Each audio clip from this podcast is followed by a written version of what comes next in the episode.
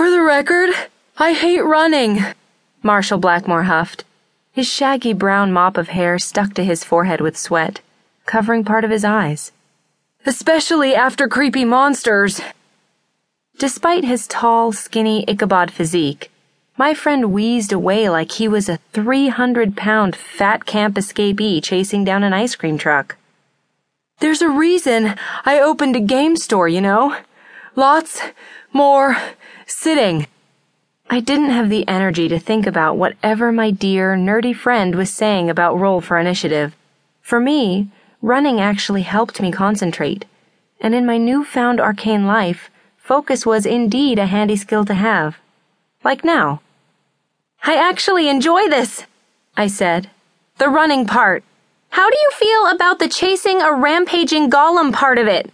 My other friend Aurora Torres called over her shoulder as she ran by. Her short blue hair and black horn rimmed glasses flew past me, her dancer's legs pumping hard as she easily pulled much farther ahead of Marshall and me.